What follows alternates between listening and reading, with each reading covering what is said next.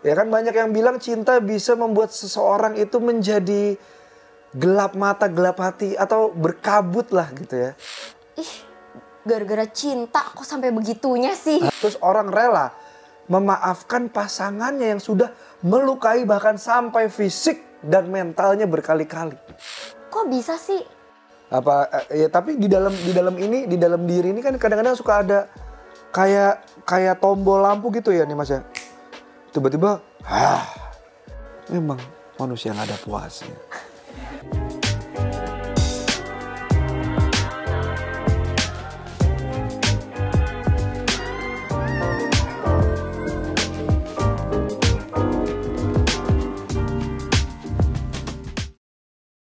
Seperti biasa, kami menemani kamu berbagi cerita karena setiap orang punya sudut pandang, juga jalan ceritanya masing-masing.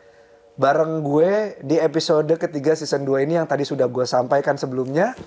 Dan kita akan saling mendengar dan ber- bertukar cerita bareng.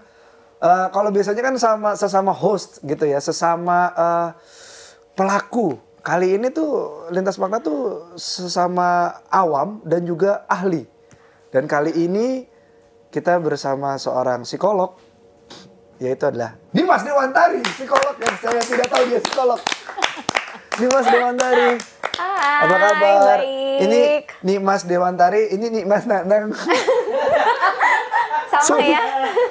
Sorry gue gak kuat gue untuk nahan itu. Nimas Nanang. Jadi Nimas sebagai psikolog akan eh, menemani kita semua nih teman Das Makna ngebahas sesuatu yang sangat apa ya, sangat banyak seliweran di sosial media Iya. Eh, akhir-akhir ini yaitu adalah tentang KDRT. KDRT eh, tingkat lebih parahnya lagi nanti KDRW, lalu KD kecamatan dan juga KD lurah ya. Nah kalau kalau kita apa orang Indonesia bilang kan tak kenal maka tak tayang ya penyanyi Thailand. Nah ini ada Nimas coba boleh diceritain dulu gak? Kenapa kamu tiba-tiba jadi psikolog? Karena kan kan selama ini kan kita kenal di dunia entertainment. Oke, gimana gimana? Sebenarnya eh, kalau dibilang kok tiba-tiba jadi psikolog gitu ya? Tidak tiba-tiba tentu Tidak ya. tiba-tiba tentunya ya. Iya, iya, kayak eh, memang aku S1 kuliahnya psikologi, terus Iya. pas setelah lulus syuting lagi. Ah. Pas setelah syuting aku pikir kenapa aku nggak lanjut eh, aja S2? Aku memang pengen jadi psikolog. Oh. Gitu. Jadi akhirnya aku lanjut dan sudah lulus. Alhamdulillah. Jadi sekarang jadi pe- berprofesi sebagai eh, psikolog klinis dewasa juga. Psikolog klinis dewasa. Yes. Aku punya kenalan psikolog. aku bisa cerita ke dia. Eh boleh gak sih kalau orang aku datang ke tempatmu secara profesional ditangani gitu? Kan kita kenal, jadi nggak boleh. Nanti sama temanku aja. Oh kalau kenal nggak boleh?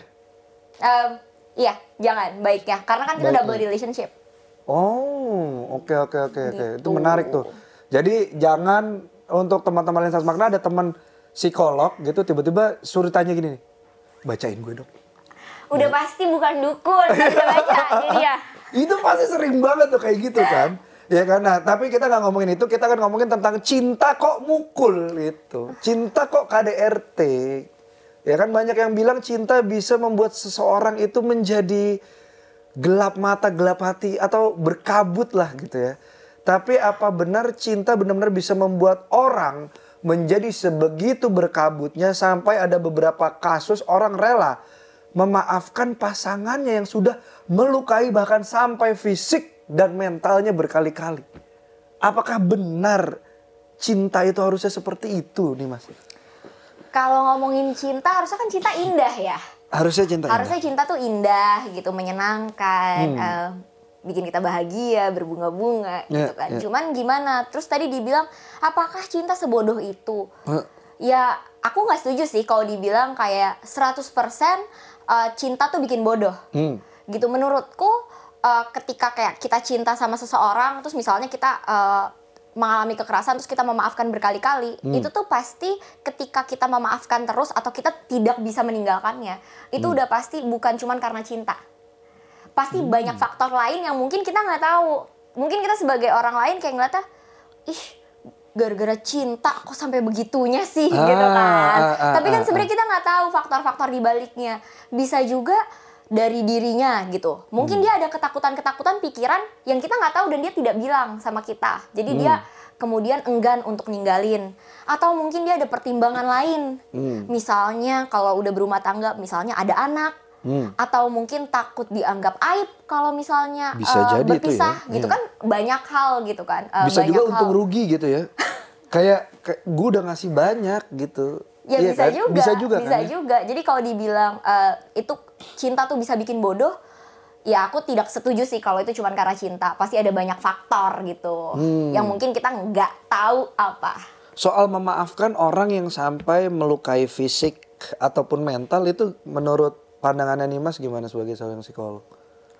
Menurutku Memaafkan berkali-kali, sorry, memaafkan berkali-kali. memaafkan berkali-kali. Iya. Sebenarnya kalau ngomongin maaf memaafkan itu tuh sangat tergantung dari individunya kan. Hmm. Kan kita beda-beda ya. Kayak kita kakak beradik satu orang tua aja makannya sama, rumahnya Hmm. sama gitu. Kita sifat bisa beda. Jadi sangat tergantung eh, individunya, tergantung moralitas individunya, kemudian juga toleransi kan setiap orang beda-beda. Mungkin ada yang satu kali tidak bisa maafkan, tapi Oh. ada yang oh saya maafin nggak apa-apa. Kayak gitu kan eh, bisa. Terus kemudian kok bisa sih dimaafin berkali-kali gitu ya? Ya karena kan namanya juga hubungan ya. Mungkin kayak nanti kekerasan, kemudian nanti ada fase indah honeymoon gitu lagi, terus ntar kekerasan lagi, terus fase indah honeymoon lagi. Jadi yang kadang berpikir kayak ah nanti berubah nanti berubah gitu. Jadi selalu percaya bahwa berubah gitu. Bisa juga seperti itu sih. Indah honeymoon itu maksudnya eh, kan biasa itu kan eh, kalau di film-film yang aku, aku tahu kan cuma film ya. Eh, kayak dia bakal minta maaf, udah gitu memohon kayak seakan-akan si Nggak orang akan. yang iya si orang ini tidak akan melakukan lagi atau eh, tidak bisa hidup tanpa si subjek yang diperlakukan kasar. Habis itu dia berbuat baik, habis itu snap gitu lagi. Itu apa sih yang ada di yang terjadi di dalam dirinya tuh apa nih, Mas? Di dalam dirinya siapa nih? Di dalam dirinya si pelaku. si pelaku iya. gitu. Ya kalau ngomongin individu ya tadi ya beragam banget gitu. Hmm. Biasanya. Bisa bisa jadi mungkin bisa karena misalnya memiliki masalah regulasi emosi. Hmm. Jadi uh, memang kalau misalnya emosi tuh meledak-ledak susah gitu untuk meregulasi uh, untuk menenangkan dirinya gitu ya. Jadi Hmm. memang biasa kalau setiap marah meledak-ledak gitu atau uh, ya bisa juga uh, karena hal lainnya misalnya karena misalnya ini konflik tuh udah lama kemudian uh, konflik kan biasanya uh, naik naik naik naik naik terus kita resolusi gitu ya kayak kita dapat penyelesaiannya Iya. turun adem lagi gitu kan. Cuman ini konfliknya kayak disiram bensin terus jadi Ah. tense terus. Uh, tense terus tense terus sampai mungkin kayak awalnya mungkin nggak kekerasan yang uh, parah gitu nggak sampai lebam-lebam. Cuma mungkin awalnya mungkin kecil seperti kayak kata-kata kasar dulu yang kayak gitu loh. Jadi kemudian um, karena konfliknya terus menerus jadi makin tinggi lama-lama bisa juga seperti itu Berarti kontrol ya. Problemnya mungkin ada di kontrol bisa bisa. bisa Oke. salah satunya bisa mungkin karena itu tapi yang kayak tadi aku bilang ya setiap kasus beda individu ya mungkin uh, beda lagi Oh, oke. gitu sih Ini ada selintas kata bermakna dulu nih. Some, sometimes the shame is not the beatings, not the rape, but the shaming is in being asked to stand judgment by Mina Kandasami. Ini maksudnya bagaimana nih kalau dari sudut pandang psikolog berarti? The Jadi- shame, shame tanda kita garis bawahi shame-nya nih rasa malu ini keluar rasa dari mana? malunya tuh bukan karena uh, kadang kan kalau dibilang kadang rasa Iya. malunya bukan karena pemukulannya bukan Iya. bukan pemerkosaannya tapi uh, ketika diharuskan ask to be uh, to stand judgment gitu kan Iya. saat harus memberikan keterangan gitu Iya. kan ya karena kalau misal memberikan keterangan itu kan suatu hal yang bisa dibayangin orang yang mengalami pemukulan, orang yang mengalami pemerkosaan gitu. Hmm. Itu kan suatu hal yang sangat-sangat menyakitkan ya. Sangat menyakitkan, sangat tidak enak. Kemudian juga banyak yang dirasakan oleh individu tersebut dan Hmm. semuanya nggak enak gitu. Kemudian pada saat disuruh kasih keterangan dia harus istilahnya tuh kayak membuka, Membuka. lukanya Ah, kayak gitu. Jadi itu kan bukan hal yang mudah gitu kan. Hal yang mudah dan pasti sulit banget. Jadi mungkin kadang orang tuh kayak mau maju tapi ya takut, Nah. susah gitu. Jadi ya memang sulit sih untuk seperti itu untuk kasus-kasus ini. Itu ada ada hubungannya sama shock nggak sih di dalam dirinya sendiri? Pasti ada, Pasti pasti, ya? kan shock orang Oke. yang setiap eh, setiap orang yang mengalami hal tersebut kan shock gitu. Hmm. Dan kemudian ya bayangin aja kayak suruh menceritakan berulang kali hal yang membuat kita tidak nyaman, rasanya gimana? Hmm. Rasanya pasti ada ya, ya nggak enak ya tentunya ya. Ini soalnya banyak banget selain di sosial media, di beberapa platform tayangan uh, film juga rata-rata KDRT ini juga salah satu yang hip ya. Di ada kalau di Netflix baru ada Luckiest Girl Life, terus ada Mas Tampar Aku Mas itu One Piece Red ya. Bukan ya? Oh, Nokta Merah Perkawinan ya itu kan juga merah sama-sama merah kok. Nokta Merah Perkawinan itu juga kan eh, akhirnya sebuah konflik yang kalau udah nonton belum Nokta Merah? Belum. Wah nonton deh itu bagus banget lagi. Itu temanku yang laki banget itu bisa sampai kayak ibu-ibu nonton sinetron kayak hmm bikin ulah lagi, bikin ulah lagi gitu. Padahal dia kayak laki banget gitu, laki gitu. Terus kayak hmm bikin ulah lagi, bikin ulah lagi gitu bisa. Itu itu emang emang seperti ini adalah eh, bahasan yang emang deket banget sama em- sama kita gitu. Nah ini ada data yang diperoleh sama tim CXO Lab dari Kementerian Pemberdayaan Perempuan dan Perlindungan Anak tahun 2022 ditemukan sebesar 18.000 kasus kekerasan dengan dominasi pada rentang usia 13 sampai 44 tahun. Rentang usia itu pernah mengalami kekerasan secara fisik atau seksual eh, pada seumur hidup mereka. Nah, menurut menurut Nima sendiri, kenapa itu kan rentang umurnya spesifik tuh 13 sampai 44. Apa yang terjadi? Apakah midlife crisis? 13 sampai 44. 13 itu kan berarti em, masuk usia remaja. Iya, ya kan? oke, oke. 44 masih masuk usia dewasa. Basically Oke. remaja dewasa. Ya kan kalau di umur segitu kita kan lagi aktif-aktif ya. lagi produktif banget kan. Ah, kita lagi menarik. produktif Menarik, banget. menarik, di menarik. situ kita kita lagi mulai jalin relasi. Iya. Kita lagi kalau misalnya udah 44 ke atas mungkin eh, relasinya sudah lama gitu Iya. kan. Jadi kayak sudah terbentuk gitu kan. Sudah apa ya landai gitu ya lebih Ah. eh, lebih cenderung tidak selalu tapi umum ya lebih gitu lebih landai gitu kan nah kemudian eh, kalau dibilang eh, kok kok bisa sih eh, kok banyak banget eh, ini perempuan kan khususnya perempuan gitu kok banyak banget perempuan yang mengalami eh, hal tersebut gitu ya misalnya di Indo itu kan khusus di Indonesia Hmm. mungkin kenapa perempuan uh, lebih banyak mengalami gitu karena kan kita di budaya timur Uh, kita tuh masih yang uh, laki-laki tuh lebih punya power dibandingkan Hmm. wanita Uh, bukan maksudnya merendahkan wanita gitu Iya, tapi iya. kan secara budaya let's say kayak laki-laki jadi uh, kepala keluarga Iya. lebih punya uh, lebih punya power Hmm.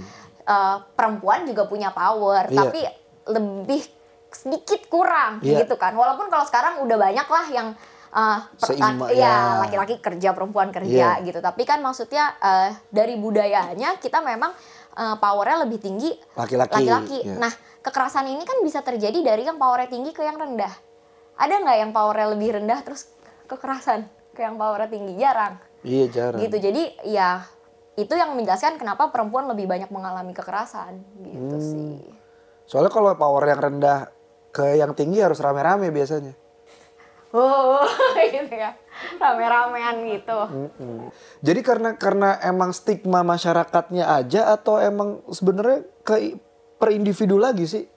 Sebenarnya balik ke individu sih kayak Balik tadi aku bilang kan ya? kayak Iya, iya, iya. mungkin kayak uh, laki-laki punya power gitu tapi kan uh, kekerasan tuh memang bukan hal yang oke untuk dilakukan Iya, setuju. gitu kan jadi kayak misalnya tadi oke buda uh, misalnya kayak di budaya uh, laki-laki cenderung lebih punya power itu kan secara general gitu Iya. kan tapi kan uh, di budaya emang pernah ngebenerin Iya. laki-laki melakukan kekerasan kan tidak tetap aja nggak boleh Iya. jadi ya individunya juga sih Hmm. kayak kita selalu punya pilihan untuk tidak melakukan kekerasan Kita punya pilihan ya. kita selalu punya pilihan untuk Sadar atau enggak kita punya pilihan. Kita bisa sadar kan Iya, kita bisa sadar. Iya, kayak setuju. sesimpel kayak mau makan deh Hmm. mau makan aja bisa milih mau makan nasi apa nggak nasi Iya iya iya iya benar-benar. apa eh, ya tapi di dalam di dalam ini di dalam diri ini kan kadang-kadang suka ada kayak kayak tombol lampu gitu ya nih Mas ya. Tiba-tiba hah. Itu gimana ngontrolnya harus bagaimana nih Mas? nah kalau misalnya hmm, udah sampai psikolog. Eh, udah sampai kayak snap gitu yang Iya, tadi dibilang kayak snap gitu tiba-tiba marah ya kayak aku bilang kan itu bukan kayak langsung ya Iya. gitu. Berarti kayak mungkin konfliknya udah tinggi banget Hmm. gitu. Kemudian jadinya kayak gitu. Nah ya sebelum jadi tinggi harusnya kita udah nemu caranya sih gitu. Kalau misalnya memang merasa ada ada yang salah dengan diri mungkin saatnya cari bantuan get help. Sadar untuk melakukan itu gimana ngebangkitin kan banyak orang yang ngerasa bahwa enggak gue baik-baik aja. Kayak contohnya kayak eh, beberapa beberapa dokumenter tentang orang-orang yang menghabisi nyawa orang lain merasa I'm fine. Gue nggak butuh cari bantuan gitu. Nah itu gimana caranya membangkitkan kesadaran bahwa oh gue butuh bantuan nih. Gue nggak nyaman nih kan kadang-kadang orang kan suka nggak aware sama ketidaknyamanan ibarat kata ganjel di gigi itu lebih gam lebih pengen dikeluarin daripada ganjel di hati kan? Oke. Iya itu gimana? Kalau misalnya kayak gitu kayak yang ya. tadi eh, apa ganjel nih kayak ada yang nggak oke deh kayak Hmm. ada yang salah gitu. Ya itu mungkin saatnya cari bantuan. Oke. Dan jangan ragu. Sekarang udah banyak banget. Jangan Sekarang- ragu jangan nunda. Heeh, jangan ragu jangan nunda. Sesimpel kayak misalnya ya komunikasikan aja dulu apa yang eh, rasa gitu. Misalnya Hmm. kalau misalnya sebelum ke profesional ya mungkin bisa kayak ke partner ke orang terdekat. Hmm. kalau misalnya orang terdekat lihat oh iya kamu kayak nggak bisa tuh kalau kayak gitu baru seek help kayak gitu sih. Tapi kalau misalnya memang ada rasa sudah kayak ih nggak mau nih kayak gini Hmm. kok tapi kok kayak gini ya? Aduh aku kenapa ya? Gitu ya mungkin itu saatnya cari bantuan sih. Oke berarti aware dulu ya berarti ya? Aware kadang kadang kita tuh kayak misalnya kita mau berubah kita mau berubah jadi apa ya kayak misalnya kita mau melakukan perubahan lah gitu. Hmm. tapi kok nggak bisa terus ya gitu kadang tuh bukan karena kita tuh pribadi yang bu- bukan karena kita pribadi yang buruk gitu Ya. tapi mungkin kayak ada kondisi mental tertentu yang bikin kita tuh jadi terhambat untuk melakukan hal tersebut gitu Ya. untuk tugas-tugas yang kayak menurut kita harusnya kita bisa tapi kok nggak bisa gitu Ya. karena kondisi mental tertentu itu ya makanya perlu cari bantuan gitu loh Hmm. makanya aku bilang ya mungkin itu saatnya perlu cari bantuan gitu Menarik. Nah ini eh, ada juga cerita-cerita tentang eh, bumbu-bumbu KDRT lainnya itu adalah perselingkuhan. Uh, pernah diselingkuhin nggak? pernah kayaknya What? Why? Why? Kenapa? per tapi dulu banget ya dulu banget Iya iya dulu banget. Iya iya. dulu banget tapi tapi kan ya kalau ditanya kenapa ya aku juga nggak tahu dan Em. aku kan juga nggak mau Nggak, ya aku nanyanya bukan ke tersebut. kamu, aku nanya ke yang selingkuh. Why? Memang manusia nggak ada puasnya. Ini, aduh, tapi tapi emang iya ya, apa perselingkuhan gitu ya. Kayaknya sega, se- sesuatu yang sangat wah gitu ya di sini ya. Perselingkuhan itu kan segala sesuatu yang kayaknya tuh menjadi sangat wah gitu. Bahkan di sosial media tuh jadi salah satu uh, booster rating ya. Dan membuat uh, sebagian perempuan itu uh, mungkin mungkin mungkin sebagian perempuan akhirnya jadi takut menikah atau berkomitmen. Ini menurut kami di sini. Karena uh, bisa lihat di Twitter kayak aduh si A aja selingkuh. Laki mana lagi harus ku percaya gitu kan tidak tidak semua laki-laki. Walaupun mayoritas mungkin kami tidak mau bilang kami oknum tidak. Kita ya, gimana nih mas? Gimana caranya? Gimana nih caranya untuk pertama? Nggak nggak ini deh nggak nggak pesimis dulu deh dengan Oke. dengan Sebenarnya sedih sih ya, kayak ngelihat ya ngelihat maraknya perselingkuhan ya di media sosial gitu ya. Iya, Itu kan bukan berita yang enak ya. Kita aja bacanya kayak ah ikutan kesel, Iya ikutan sementara ada sebel kakak gitu. beradik menang olimpiade matematik tidak dibus. sedih sih sedih banget kayak ngelihatnya eh, ngelihat hal kayak gini marak terjadi gitu ya pasti berempati juga ya sama korban Iya, iya, gitu iya. kan yang mengalami uh, diselingkuhin ini gitu. Tapi kalau misalnya aku bilang ini kan bikin sebagian wanita gitu ya, sebagian orang jadi kayak takut gitu untuk berkomitmen untuk menikah. Kalau aku ya benar tadi yang udah dibilang, kita nggak bisa menggeneralisir seperti itu Oke, gitu. oke. Kayak yang kayak tadi aku bilang, kakak beradik aja tinggal satu rumah, orang tuanya Bisa sama, beda. makannya sama bisa beda. Hmm. Jadi orang kan pasti beda-beda gitu dan ya semoga kita nggak ketemu yang seperti itu. Oke, semoga kita tidak ketemu sama yang seperti itu. Ada tanda-tandanya nggak red flag wah nih orang nih ada nih kayaknya. Sebenarnya red flag apa nih? Selingkuh. Sel- Red flag selingkuh atau ya red flag selingkuh dulu deh. Kalau red flag selingkuh menurutku sebenarnya ini hal yang sulit ya, hal yang Ya. sulit karena kayak misalnya eh, apa namanya kita nggak bisa kayak let's say yang eh, selingkuh, kekerasan gitu ya. Mungkin susah untuk nentuin red flagnya gitu ya. Pastinya gitu. Kalau ini orang ini pasti kita nggak bisa bilang kayak gitu. Eh, karena kayak misalnya ototnya besar, apakah pasti? Dia kasar kan enggak. Taunya otot leher kan. Masa dia mukul gitu? Enggak kan Iya, enggak bener, bener, gitu bener, kan. bener. Iya, bener. Uh, jadinya ya mungkin kalau misalnya kayak untuk kekerasan gitu ya, uh, gimana red flagnya gitu ya mungkin ada red flagnya, tapi yang aku bilang ini tetap aja sifatnya tidak pasti. Ya mungkin uh, beberapa cirinya ada gitu, kayak misalnya posesif, Itu selingkuh. posesif, kemu- uh, bisa berpotensi melakukan kekerasan gitu ya. Oh, oke, oke. Tapi tapi tidak pasti Tidak pasti. gitu bisa iya bisa tidak misalnya Hmm. kayak posesif kemudian orangnya defensif gitu Hmm. defensif juga tidak mau mendengarkan opini pasangan Em, kemudian memang punya masalah eh, meregulasi emosi kayak misalnya suka eh, meledak-ledak gitu memang cenderung kasar Hmm. misalnya kemudian kayak selalu pengen punya kontrol yang lebih di dalam hubungan Ah. gitu tapi ya sekali lagi em, sifatnya ini tidak pasti ya. Iya. mungkin bisa jadi tapi kan setiap orang beda Hmm. Jadi ciri-cirinya ya eh, di, di antara ciri-ciri yang tidak pasti itu ya dirasa lah. Maksudnya pengen punya kontrol ya pasti kan harus ada yang in charge kan di dalam hubungan kan. Tapi in charge-nya gimana dulu nih gitu. Cemburu boleh po- kalau sampai posesif posesifnya sampai kayak gimana dulu nih sampai kayak Adipati Dolken nggak di film posesif kan gitu kan. Jadi jadi dilihat lah contoh-contoh yang ada di film ya atau kalau misalnya di film itu masih memper, eh, kamu masih mempertanyakan datanglah ke ahlinya gitu. sebenarnya kalau ngomongin korban kekerasan itu bisa perempuan bisa laki-laki yang jadi korban kekerasan ya juga ada bukan nggak ada bukan pasti wanita laki-laki tuh juga bisa jadi korban gitu Sesama lelaki kadang-kadang itu kan kayak "Wuh, cupu gitu. Iya kan? kekerasan yang sifatnya lebih kayak ekonomi ya kayak penelantaran Wow, itu juga kekerasan. itu juga kekerasan